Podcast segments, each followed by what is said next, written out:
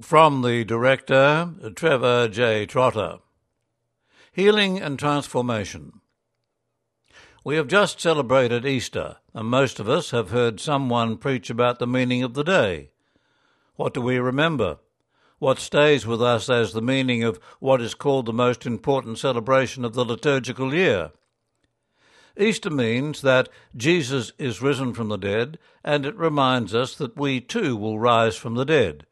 It also says that Jesus has not left us behind and is always with us. The question is, what is Jesus doing when he is with us? Is he just here to provide us with companionship? There are two words that remind me that Jesus is more than a companion with us on the road. They are healing and transformation. When Jesus rose from the dead, he appeared to the disciples and showed them his wounds, which were still there, but in his risen body there was no pain. It is a good image of what the resurrection of Jesus does for us. We too are healed of our pain through the power of the resurrection. When we think of what happened in Christchurch, we can see the pain in the community over the 50 people who were killed. But the killing and the pain was not the end of the story.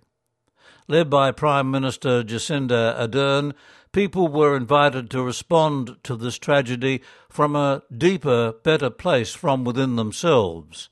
They were called to be inclusive, to be forgiving and compassionate. And they were. This was the power of the resurrection at work in our world.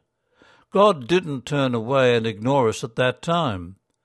God is God with us, and the risen Jesus, through the power of the resurrection, through the Holy Spirit, worked in the hearts and minds of millions of people to bring healing to individuals and to nations. The response that we saw in New Zealand was so different from what has been the usual way of talking and behaving. You could call it a transformation of the public discourse after such tragedies. It is common to talk of our own growth in life as a journey through a series of transformations. We reach a certain plateau, but the life within us keeps pushing forward. We start to feel things changing within us, and then there is a breakthrough. We see other people differently. We often read of stories where people have had a crisis and with the help of others, they come to a new understanding and a new perspective on life.